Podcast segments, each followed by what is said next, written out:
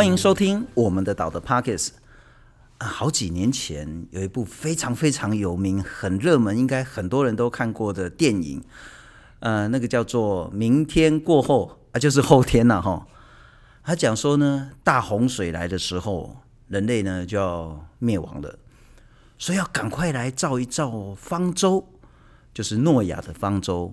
把那些重要的人啊、有钱的人啊、特殊的人啊、聪明的人啊，那些所谓的有意义的人，通通都要挤上这个方舟，人类才有可能活下来。可是植物也要方舟，因为包括全球暖化的关系，包括栖地减少的关系，包括好多因素，甚至包括我们常常用这些除虫剂啊、除草剂的这些关系，好多植物都已经消失了，或者是那些很珍贵的植物呢，都快要消失了。今天我们的岛的 Podcast 要来谈一谈非常重要，可是应该不多人听过的，叫做植物的方舟计划。欢迎这个方舟计划的主持人董景生，董老师你好。新春好，然后听众朋友大家好。其实应该很多人都知道，而且尊敬董老师。董老师呢，之前是台北植物园的园长，那现在呢是林氏所植物园组的组长，但更重要的是，他之前是一个昆虫的博士。不，我就想不透啊，你是昆虫的博士，然后来去做这个植物的方舟计划，这好像跳得有一点远呢。我自己其实是昆虫学家，但是因为我研究的昆虫是虫影，它是长在植物上面的，所以我涉及的事情是昆虫在植物上面，那只在特殊的植物上面，所以就我来讲，与其说是在研究昆虫，我同时也在找植物。那如果说我希望大家注意到我的昆虫，因为它其实不是非常容易认识，是那可能面对这些植物是更重要的。也就是说，如果植物不能保育，我昆虫就没有东西吃。是，换句话说，你跟很多人讲说，我们一定要保育这些重要的昆虫。大家听不懂，哇，那是什么虫，我听都不听去。那干脆说，我先保护住这些植物，有了食物来源，昆虫自己就会活下来。对。可是我们台湾是一个，我们讲说福尔摩沙啦，应该就是一个自己的一个岛。自己的一个岛，我们是全台湾应该算是数一数二，生态非常丰富的一个植物之岛，是这样吗？对。台湾因为横跨了从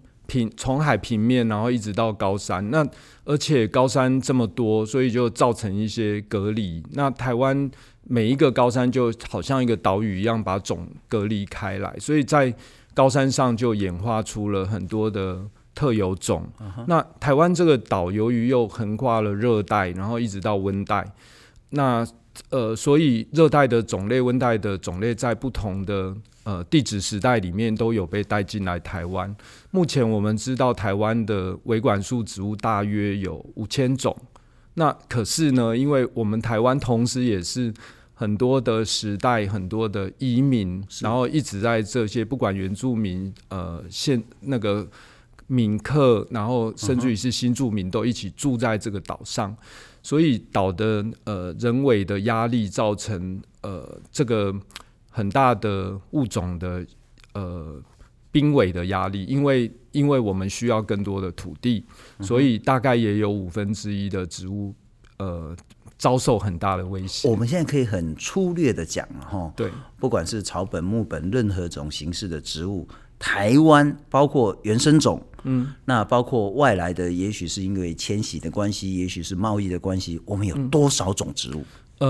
我们的外来种非常多，所以如果原生种，我们大概盘点过是5000种左右，光原生种就有5000多。对，那如果加上外来种就不止这个数量，那外来种可能会多达3-4000种之多，因为这个过程中从园艺的、农艺的，甚至于我们平常台湾是水果王国，但是台湾大部分水果都是外来种，所以外来种它并不尽然都是有威胁的种类，有时候它产业上也有非常多的需求。是，那所以外来种这个数量其实也持续就是每天它都在增加。因为那董老师，我觉得有一个疑问啊，我们光原生种就已经5,000-6,000种了，对，再加上外来种又有30多种，所以我们大概将近有快10000种的这些植物。然后我们在水里面、海里面有那么多的一些水生植物啦，有那么多的海菜啦、海藻，然后我们从海下面到海平面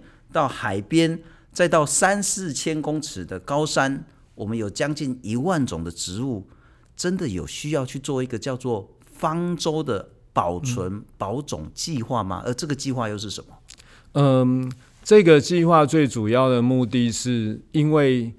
在全球暖化之后，特别是2020之后，全球其实面临很大的压力。因为台湾的稀有种问题不只是台湾的问题，因为全世界都面对这样子的物种消失。可是我们知道，我们的食衣住行娱乐都需要这些植物，特别是像那个 COVID-19 之后啊，很多国家都各自有自己的解决策略。那这个过程中不是就是当他们走到疫苗这一步之前，也有非常多国家用各种药草的方式在治疗。是，那 COVID 是一个大家没有想象过的一个状况，但是我们不知道未来还会有多少这样的状况。它的解方之一是靠这些野生的植物，所以这些野生的植物我们留着可能不是为了现在，更为了未来，而且真正需要这些植物的是人类。是，就很像说那个新冠肺炎，对，那当然西药有它的那个所谓的紧急治疗的中药，可是中药我们的清冠药也是很厉害，那就是要靠这些草了。对，但是我要问的是说，那方舟计划又是什么？就是包括农委会、你们林试所，那也许是像特生中心等等的这些学术机构、官方的机构，到处去采，把全台湾这种将近10000种的植物通通放到我们植物园里面吗？这叫方舟计划？一部分是对的，就是说植物园本来就有展示，植物园跟动物园一样本来就有展示的机能。那过去我们都觉得一个植物如果它消失，我们就保护栖地就好了，是，但事实上即便是保护栖地，你最后还是需要这个种回到 原生的区域，甚至于是说原生地如果完全破坏了，那你没有办法在原生地留下这些种类怎么办呢？是，所以植物园这样的博物馆机构，它有一个功能，就是因为我们有研究能力，那你在留下这些种类的过程中，它叫做域外保育，也就是说我把某些植物拿到非原栖地去种植，那种植的目的是一方面你能够理解它的植物生理，然后你能够知道它的繁殖生态，是，那同时呢它在过程中可以被解说教育。我读到一个资料，就是说在你的方舟计划之前，台湾在苗栗那边呢，有一个叫做野小百合。对，那我听到是说全台湾，我搞不好是全世界只剩下5株野小百合。所以你们当遇到这么珍贵又这么稀少的野小百合，要怎么样执行方舟计划？怎么保种？我们大致上就是把现有的研究人力、植物园的这些调查人员，他们很多从前他们执行的工作是做标本馆的经营，然后或者是去做野外调查。那串联了这些朋友之后，我们执行的事情叫做迁地保种，也就是说，当大家遇到采集调查的时候，会有一个过去的记录，这个记录可能是在标本馆里，我们知道某些植物曾经在某些区域分布，是，那我们就把这些热点的种类去重走一次。那在调查的过程中，如果看到这个种类是稀有的种类，我们就会带回它的繁殖体，或者是带回它一个枝段，是，然后把它带到植物园的那个苗圃去，然后用各种方法把它种起来。是，采得到跟种起来又是一个很大的知识瓶颈。那幸好有你这个方舟计划，所以现在野小百合我们可以算是保种算成功了。应该说这些种类有被注意到。那所谓的保种成功是这个种类还后续它还必须要把它推广出去或者是送回原地，这个种才能真正的留存。毕竟一座植物园，如果说它全部种类都留在植物园里，它还是跟那个原生地没有连接，所以保种它最终的目的还是希望找到一个，就算不能回原栖地，我们还是希望有人去关心或照顾这些种类。所以所谓的方舟计划就是它同时要做好几个，譬如说 刚讲到野小百合，第一个它这么少，只有在苗栗只剩下5株，第一个就是它原本的栖地要先把它保存下来，然后要在所谓的异域保存，也许到台北或是到其他的植物园可以把它保存下来，之后还是希望可以在更多的地方可以看到它的踪迹。对，那举例来讲啊，那个新中前面的这一盆植物叫做褶珍珠菜，然后它在100多年前被采集到，在台湾的植物志里面根本就没有记录到它，因为当年采集到它的研究人员他把这个植物的标本带到俄罗斯的标本馆，就存在那边，然后沉睡了快100年，直到那个科博馆的分类学家到全球去调查，去检视那个标本馆，比对标本的时候发现这个种类。可是发现这个种类没多久呢，就有一位记者朋友在基隆的暖暖就看到这个种类，那看到这个种类之后，这个种类等于是100年后的再发现。是那。这个发现的过程，当然就台湾的朋友大家就很高兴嘛，就是喜欢植物的人，他们就到现场去拍。那当然也有一些人觉得说，哎，我可以保种，然后就把它带走，所以后来原生地就没有。但这个种类当初为了鉴定，植物园就留下一些种源，这些种源很快的就种植，就被测试出它的种植方式，是，所以就种了非常多。那也带了一些回到原生地，那从这件事情我们可以知道，这个过程中关心的朋友尽管很重要，但是必须要有组织化这件事，公部门在某个程度的介入也是必须的。我可能稍微描述一下，就是在我面前呢，一株不好意思，真的是不太起眼的，对，小小的，它开的花呢也非常非常小，小白花，非常非常非常小。那我这样想，了不起就是大概1公分左右的这个小白花，真的是非常不起眼。但是这个叫褶珍珠菜，对，台湾历史上从来没有出现过这个褶珍珠菜。对，有被分类学家描述过，但是台湾人都从来不知道，台湾的学者其实也不知道。好，但后来被发现之后，大家赶快保存。可是因为大家没有组织，或者是没有比较好的专业，通通都被挖光光。对，现地就会有这个问题。所以要怎么样去在方舟计划里面，我们最终还是谈的是如何进行一个公私协力，是，就是说让这些分类学家扮演好自己的能力的问题，他们会到野外去，然后透过标本馆的历史资料爬书，或者是现场的调查资料，去把这些种类找出来。是，那找出来的过程中，我们也同时发现很多植物的失去，因为在暖化的条件下，如果某一个，像现在台湾每次台风要嘛就不来，那如果来的时候都带来非常巨量的，每次都创新高的水分，像是莫拉克，对，像莫拉克，那一个莫拉克风灾，它把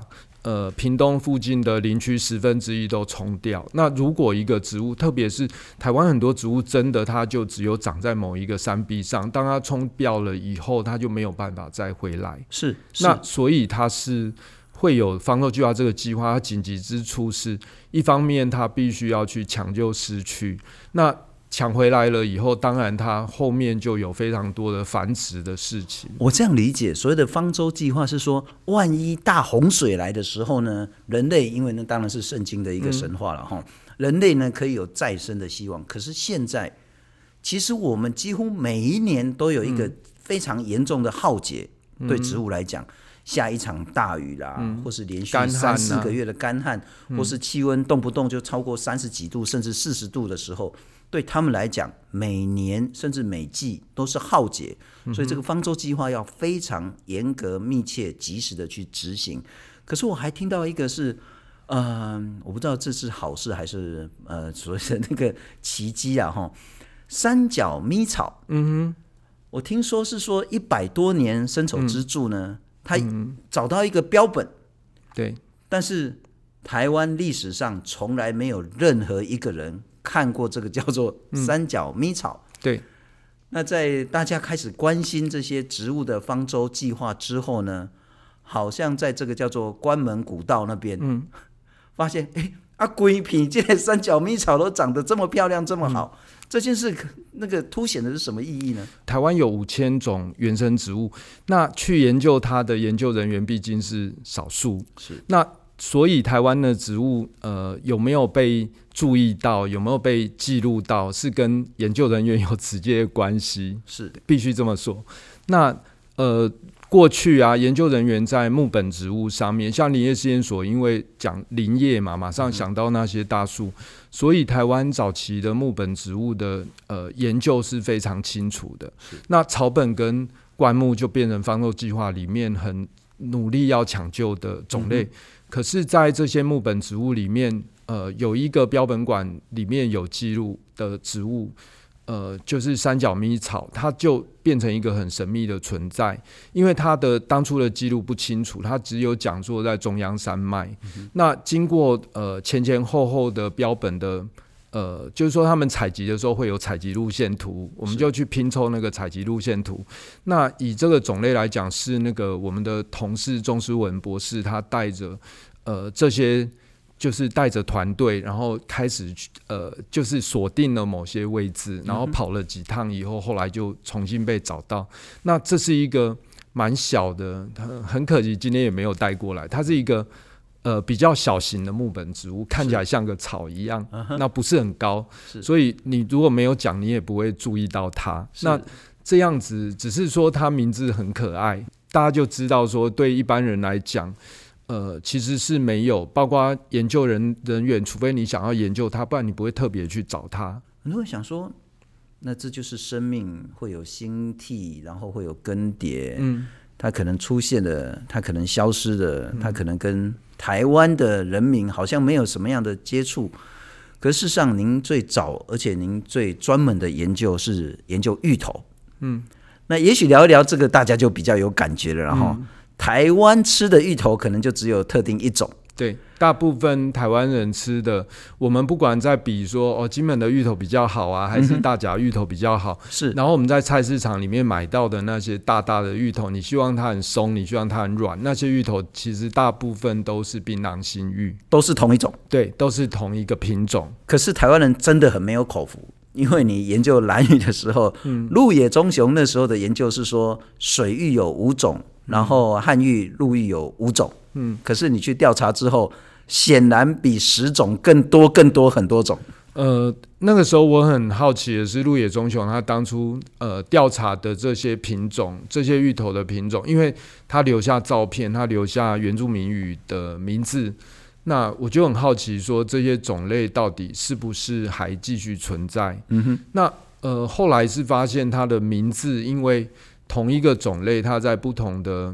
部落里面，在兰屿每一个部落基本上他们是认同自己是一个国家嘛，是。那所以每一个部落有自己的芋头种类，那它也被放在不同的妇女不同的田里面。那每个人他为了食用的目的或者是节庆的目的，某些种类它适合做芋头糕，那某些在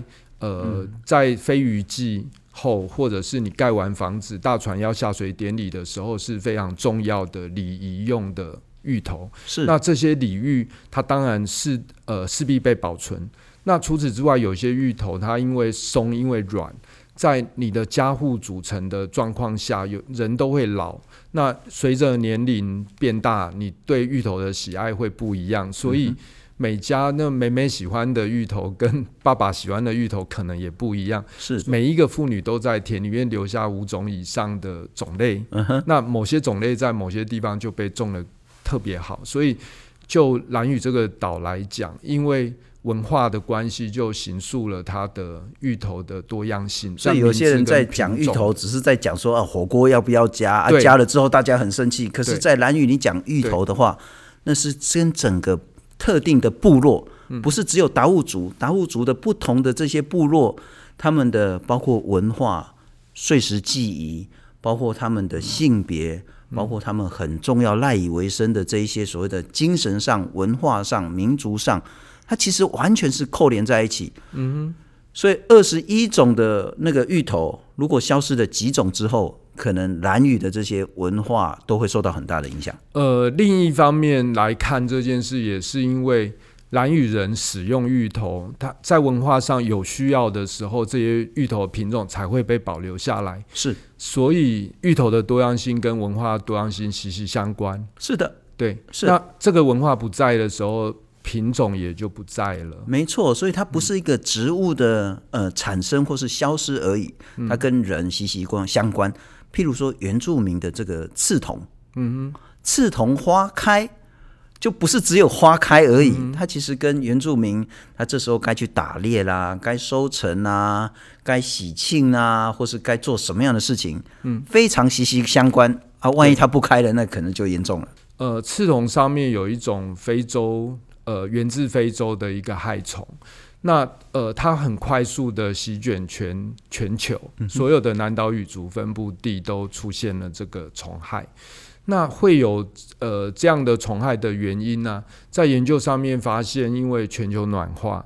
然后再加上贸易的关系，因为全球暖化，然后很多的船舶去交换，或者是说很多的交通的机会，都让这些入侵种突然间快速的去影响了这个种类。那影响了这个种类以后，在南岛语族的分布区域，基本上因为刺桐是很重要的民族植物，是它不是只有在台湾重要，它在整个南岛语族区域也发展出各种的使用，包括那个夏威夷他们用它的种子去当项链，那个是很重要的一件事情，甚至于它的木头，就是我们现在都冲浪板的原生就是刺桐。那这么普遍分布的种类，在一个害虫席卷之下，突然间种类变很少，是，所以全球都有，所有南岛语族区域可能都有相关的保育计划。那这个都是因为环境的变迁，然后所面对的各种新的挑战，是当这样子的事情发生以外，很直接的冲击就是，例如现在全球的农粮，它都是在现有的状况下选育出来的。那当全球暖化的状况，大概30%以上的农粮就不会是现在的样子，它就会全部重新洗牌。那例如香蕉，全球到处都买得到的香蕉，它可能就不会是现在的这种分布地图，在产业上会有很大的改变。是，那你要去面对这件新的挑战的时候，你需要一些野生物种的移入，因为这些野生的基因，在地的基因，它有些抗虫害，然后有些是能够抗暖化，是经过一些杂交选育培育，它就会有能够走下去的机会。所以原生的种类跟原生的基因是非常重要的。植物比我们所想象、比我们所认识的重要太多太多。不过董老师，您也带来一株，其实我是觉得非常漂亮，细细长长的叶子，那开着一个就是很吸引人、充满魅力的这个粉红色的花朵，看起来有点像康乃馨，可是跟康乃馨又长得很不一样，很不一样。这也是台湾原生种吗？对，它在台湾原生种里面有一个类型的东西，就是跟康乃馨是同一类的东西，叫石竹。那从海边到山区都有石竹，最高有玉山石竹，石头的竹子。对，那它其实康乃馨就是一种石竹。OK， 好，那台湾的种类啊，从海边例如说基隆也有海边的种类，然后一直到玉山、高山都有种类。那种类非常多，而且其实它的开花性，因为它是原生种嘛，它其实开花性，某些种类开花性很好。那我今天带来的是巴林石竹，巴林石竹它主要是在新竹附近的山区的分布，就是北台湾，然后大概是长在盐泻地，就是边坡的比较晒太阳的地方。那这样的种类，因为它很漂亮，所以其实在方舟计划开始执行的过程中，我们就发现这类的种类它有可能变成新的一个园艺的明日之星，因为它开花期非常长，是。那其实目前慢慢的也有一些比较环境友善的苗圃在合作下，他们开始去培育它。那在未来在公共工程或者是某一个区系，你应该要选用当地的种类，因为部分的这些特有种或者是稀有种，当它有园艺价值跟潜力的时候，是它被种到某一个部落，我们就会觉得它是有一点类似泰雅族的母亲花这样的概念。那母亲节的时候你可以是原生的石竹嘛，那平常你也可以看到，因为它开花期很长，我们不但只有保种，我们还可以让地方的产业、地方的文化、地方的创生有更多的可能。 对，它变成一种利用在地植物去进行地方创生。但您刚刚讲说它长在边坡，那边坡的意思其实就是说它还蛮容易生长，但是也很容易受到，如果你旁边喷个除草剂啦、开个马路啦，它可能就会受到冲击的。这一类的问题在台湾的，就是我们开始去注意关注到稀有植物，其实就会开始去讨论为什么植物变稀有这件事情。环境变迁当然是一个，就像信中刚刚讲说太干啊，然后或者是太热啊、太热啊、水太多啊、水太多是。可是很多的种类因为草本在台湾啊就长在边坡，所以常常会因为田边的杀草机或者是边坡的过度除草，它就会消失。是。那另外一个带过来的种类啊，这个长着现在有一点点红红的叶子，那开始抽一个很小的花。是。那这个种类叫做罗山腹水草，它名字有点困难，它其实是最早先发现在宜兰的不是宜兰，那个花莲的罗山部落，就是有花莲罗山，对，四维罗的那个罗，对，罗山，然后腹水就是肚子的腹，然后水边的水，罗山腹水草。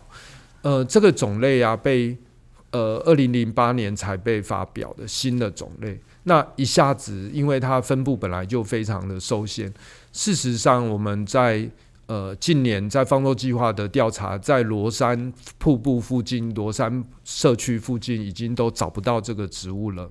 那它反而是在一个部落旁边的公路旁有，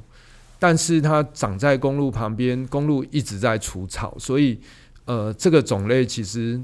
不但濒危，而且它野外也没剩多少。我们认识它才10多年，但是它现在已经是濒危。对，我们发表它，然后它马上很快就变濒危。那同样的就是，例如如果到台湾的高海拔，有非常多的外来入侵种，它一下子长进来，然后有一些原生植物它没有办法有足够的韧性去接受这个挑战，是它可能就消失了。不过董老师除了这个，我面前你也看到，这感觉有一点像葡萄，但怎么样我都想说不可能是葡萄。然后葡萄不是外来种吗？台湾有原生的葡萄，那这个我带来的另外一个种类是小叶葡萄。小叶葡萄，对，它叶子真的是很小，它很小，它叶子很小。那小叶葡萄其实在客家人的过去的那个，他们会有那个食用的，就是会把它拿来当药用，所以有些客家人会种在客家庄附近。是。那这个种类主要也是桃竹苗的种类。那这个葡萄会小叶葡萄它真的会结葡萄，它葡萄也可以吃，它就是比我们买的香槟葡萄还要小。那也有人把它拿来酿酒，是。那所以它其实是一个全身又都是药，又可以酿酒，它其实是一个可以发展的种类。所以它在后阶段，它可能除了就是因为它有稀有性，大家会注意到它，是。它可能还有利用的后续利用的观点在，也就是说，它其实去可以结合原本的在保留它的这些客家乡亲，可以继续去种植它，所以这个应该在生存上就比较没有那个濒危的危险。但是它其实在野外仍然是红皮书的稀有种类，因为它被过度采集。是。那采集了以后，因为从前觉得到处都是，所有的稀有种，它说不定从前曾经是广布种，就是本来可能量很多，有一些种类是本来分布就很受限。哇，那植物消失的原因实在太多了，气候的关系、人为的关系，或者是所谓的，反而因为它有经济价值。但是面临在野外濒临消失，它也会因为有经济价值，有一些兰花就是实在是太有市场需求，是，然后就被过度采集。像是我知道在雾林带附生植物那个一叶兰，嗯，哇，那个真的，它现在是有产业化的潜力，所以它可能就是有另外一个契机让它留下来。可是留下来的时候，它可能不是原来的样子。是，那从保持野生基因的种类，植物园方舟计划在做的事情仍然是希望它是用原来的样子保持下来。那东老师，这个是什么？看起来有点像水草的感觉。对，那水生植物是所有的稀有植物里面很特别的一群，因为它们受到非常快速的干扰跟变迁。因为我们尤其是在平地地区，每一块地都很贵，然后那些田里的一块湿地很容易就会被推平，变成一个建物，像桃园的皮塘就是这样。对，所以桃园有一个种类叫桃园石龙尾，它就野外灭绝了。那找了很久没有再找出来，因为它原本在池塘是一整片，但是当它消失就没有。是，那池塘的种类，例如我带来另外一个叫做细叶鳞鱼子，或者我们叫它折芹，还沼泽的折，芹菜的芹。那它顾名思义就是一种芹菜，是，那这个野生的芹菜只有分布在彰化的一个水田，但是这个水田呢，他们改变用途，所以它不再是水田，然后就创造了一个稀有植物出来，因为它本来就只有这个水田有，只有在彰化的水田才有这个折芹。对，但是问题是这个折芹它在植物园的种植的过程中，它非常容易种，然后它也很容易被固着在植物园里面，所以其实它真正的原因是因为栖地消失。如果它但凡它有一个栖地，然后你不要用除草剂，它其实还是会继续在彰化，你只要有水它就会活。对对，但现在没水了。对，那不过我看那个东西一里崩，它应该闻起来就是芹菜的味道才叫折芹嘛。对，所以它的确就是芹菜的味道。真的很像芹菜的味道。那同样的啊，另外一个植物叫做拟子苏，就是刚刚信中讲的这个植物。拟子苏这个植物，它把它拿来揉，它虽然是水田稀有植物，大概也都是在东北角一带的湿地里面生长。然后这个北台湾湿地的这个稀有植物，因为北台湾的湿地也虽然很潮湿，但是湿地也因为地价高，然后就开发很严重。那这个植物本身有蛮强的香味，那其实这个香味好舒服啊。对，然后台湾其实传统上不太利用这植物，反倒是东南亚的新住民过来了以后，他们带了东南亚的种类，类似的种类过来，那在生菜沙拉里面常常用到。那它叫做拟子苏的原因就是它不是真的像紫苏，但它不是紫苏。对，但是这个味道其实是比紫苏更特别，应该说很类似紫苏，但是紫苏的香味可能比较呛一点，它是比较柔和的，所以它在东南亚菜上是很重要的一个成分。是。那这一类的种类在台湾居然变成稀有植物，所以它背后可能有一个新的利基，就是说透过大家重新去认识它以后，它可以转变成一个可利用的种类。没错，之前东老师你们林试所好像也跟原住民部落合作，找部落的厨师，然后办了一叫做那个香草的野外大餐。包括珊瑚礁啦，就是所谓的马告啦，然后石茱萸啦，或者这些山肉桂啦这些的。为什么要办这个活动？植物在部落里面有非常多区域性的特殊用途，那这些区域性的特殊用途对我们来说，我们觉得利用论也推动了物种的保育。所以某些种类啊，只要它继续在原住民的香料继续存在，这个香料会被认识。那同样，它当你在认识这个部落的时候，它不会只是我们非常刻板印象的，就是会打猎啊什么，不是这样，不是纯粹剩下这个刻板印象，而是说不同的部落它有一些饮食文化，这个饮食文化有很睿智的利用在地的植物，当然他们也有一些药草，他们在山上。行走久了，那有需要的时候也会利用一些比较特殊的药草类的民族植物，可是吃的永远是最吸引人的第一步，没错。所以透过类似这样的餐酒会，因为现代人可能会有新的诠释，那部落的朋友、原住民的厨师，他们也会有自己返乡青年的责任感跟新的诠释，是。那我们希望在这里面也能够透过这类的新诠释，让植物有被复兴的可能性。是，就是说，也许某些种类是稀有植物，它透过这样的认识，那甚至于是大家对某些特殊植物的需求，那它可以在当地有一个类似部落植物园的概念，然后去留存它。那我们林试所目前有一些合作，还是继续在部落端，例如部落有部落想要做酿酒的植物园，因为他们早期有非常多酒曲植物，那我们也会协助。但是这个过程中，除了把酒曲植物带回去的时候，也顺便会在这些植物园里把这些稀有的植物也送回去。哇，那听起来董老师你们那个方舟计划就是非常非常多面向。对，可是我再请教董老师是方舟计划执行到现在应该好几年了。那今年是第5年，我们应该已经有一些初步的成果，可是也应该遇到了一些困难或是资源上的问题。对，因为一般来说我们比较大的问题仍然是植物盲啦，就是说一般人在遇到植物，像台湾5000种植物呢，那要去背这5000种植物的名字是一个很大的挑战。我们今天也许面对的是稀有植物，它在里面有一些明星，可是稀有植物是一个过程，就是说很多如果我们没有停止对环境的开发跟破坏，只会造成更多的稀有植物，所以这个名单会随着如果你没有抢救它，就会继续增加。那即便是抢救以后，后面有怎么样把它留下来的议题要讨论。可是不管怎样，我们在方舟计划执行前，就是这个计划在5年前开始执行的时候，台湾的稀有植物保种率只有22%。对，那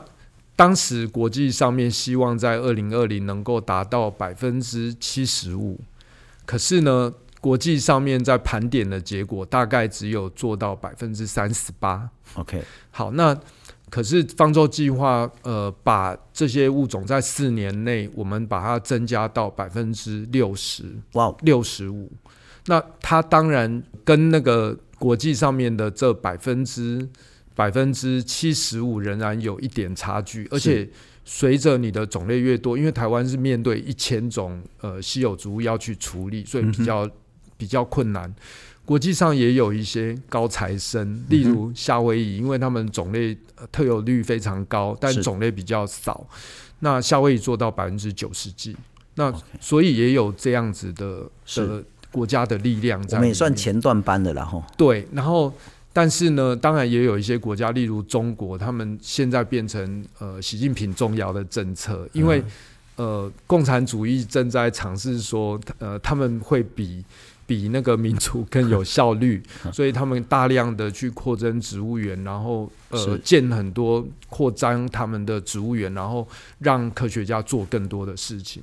那可是在民主国家里面的做法呢，是因为民主的意思就是它不会只是少数的象牙塔里面的一小撮人去处理这件事情，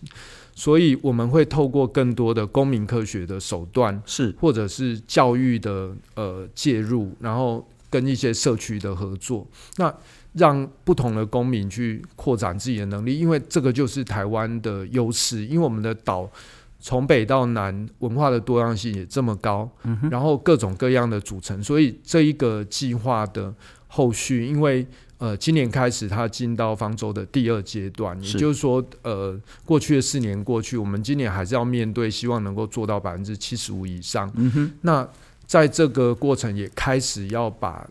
这些植物慢慢的推动到社区或者是其他的地方。我们的方舟计划这4-5年来，从原本我们的执行保存率只有20%多、嗯、已经提高到60多了。对，可是我们现在到第二阶段，更重要的是，这也是我要问董老师说，好像方舟计划就是你们这些专家、嗯、学者、热心人士，顶多再是一些保育团体、嗯啊、这个专业的工作跟一般民众，您刚谈到社区跟一般的老百姓，他会有关吗？我如何去支持参与你的方舟计划呢？如果大家都能够花更多时间去打破这个植物盲，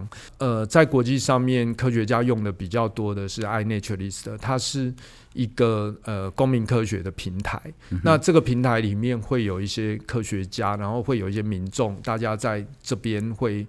互相讨论，那互相促进这个植物科学跟其他物种辨识科学的发展、嗯、哼，那iNaturalist 在去年的年底开始，他已经组建了他的中文平台，叫爱自然。爱自然，对，爱自然。所以我中文打爱自然，或是英文 iNaturalist， 对，都可以找到这个 app。对，那爱自然这个平台啊，它在里面有一些很有趣的设计，因为所有的公民都可能是协助大家找到当然重点是希望你认识植物，是，那但是你也有可能找到稀有植物，因为当你在不同的区域拍下这些植物上传到上面、嗯、哼，那科学家会去跟你，就是如果你真的找到这类东西，你可能会得到科学家的互动跟回馈。是，那它的设计上面非常有趣的事情是，其实我们有把红皮书的种类跟稀有的种类做了一些前台的处理，所以当民众如果上传了一个真的是够稀有的植物，那个坐标会被屏蔽掉，那只剩下少数的科学家知道这个坐标，然后你就会被对谈，就是大家会告诉你说哇，你这个种类是稀有植物，所以譬如说我刚举那个例子叫三角咪草，对，就是人类史上或是台湾人在历史上从来没看过这个东西，结果你在所谓的关门步道上、哦、哇，鬼皮然后一拍，哇，对，你就要被约谈了。没有，不是这样子的意思，是你就会知道这种类，但是我们就是防止那个有心人士了解